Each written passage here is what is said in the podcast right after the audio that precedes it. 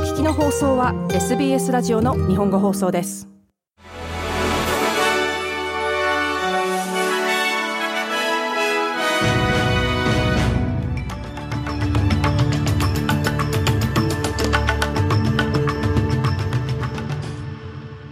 11月22日水曜日 SBS 日本語放送ニュースフラッシュをシドニーから大場恵美がお届けします。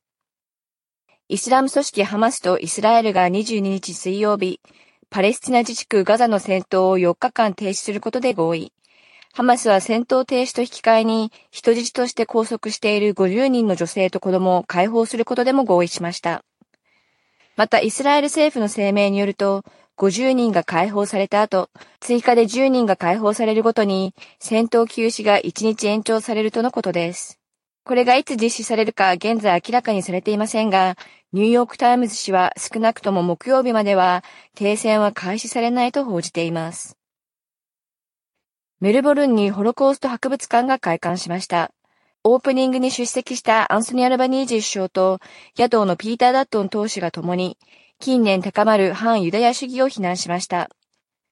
この博物館は1933年から45年の間にナチスらによって殺害された600万人のユダヤ人に捧げられ、反ユダヤ主義や人種差別と戦い、地域社会の理解を促進することを目的としています。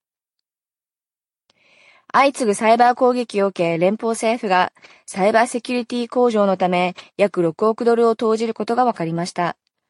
この大改革では中小企業に対するサイバーヘルスチェックの実施、サイバー法執行資金の増額、ランサムウェア攻撃の報告義務の導入などが予定されています。またこの戦略では重要インフラに適用される厳しい報告規制を電気通信会社にも適用し、データの共有に制限が設けられる模様です。インドを訪問中のペニー・ウォン外相は、連邦政府がインドとの経済的戦略的関係を強化することにコミットしていることを確認。また中国をはじめ地域の安全保障、イスラエルとハマスの戦争に関する懸念も共有しました。ウォン議員はインドの外相と国防相と共にニューデリーで会談を行い、インド太平洋が両国にとって重要な優勢課題であることでも合意しました。19日日曜日、ビクトリア州のモーニントン半島で発生した小型ジェット機空中衝突事故で行方不明となっていた機体の残骸が発見されました。また搭乗していたパイロットのスティーブン・ゲールさんとテレビカメラオペレーターのジェームズ・ローさんの遺体も確認されたことが分かりました。墜落した飛行機はジェットワークス・エイビエーションのプロモーションビデオの撮影のため編隊飛行をしていた際に発生しました。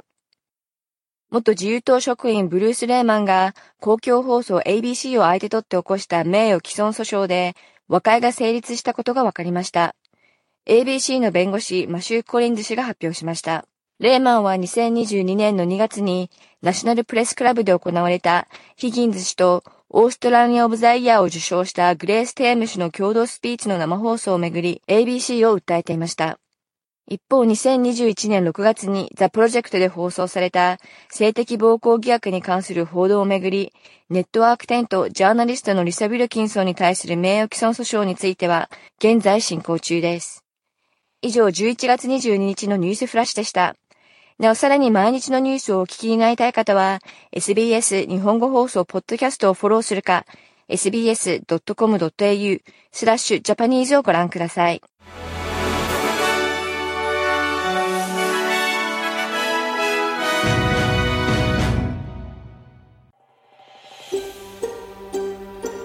もっとストーリーをお聞きになりたい方は iTunes や Google ポッドキャスト Spotify などでお楽しみいただけます。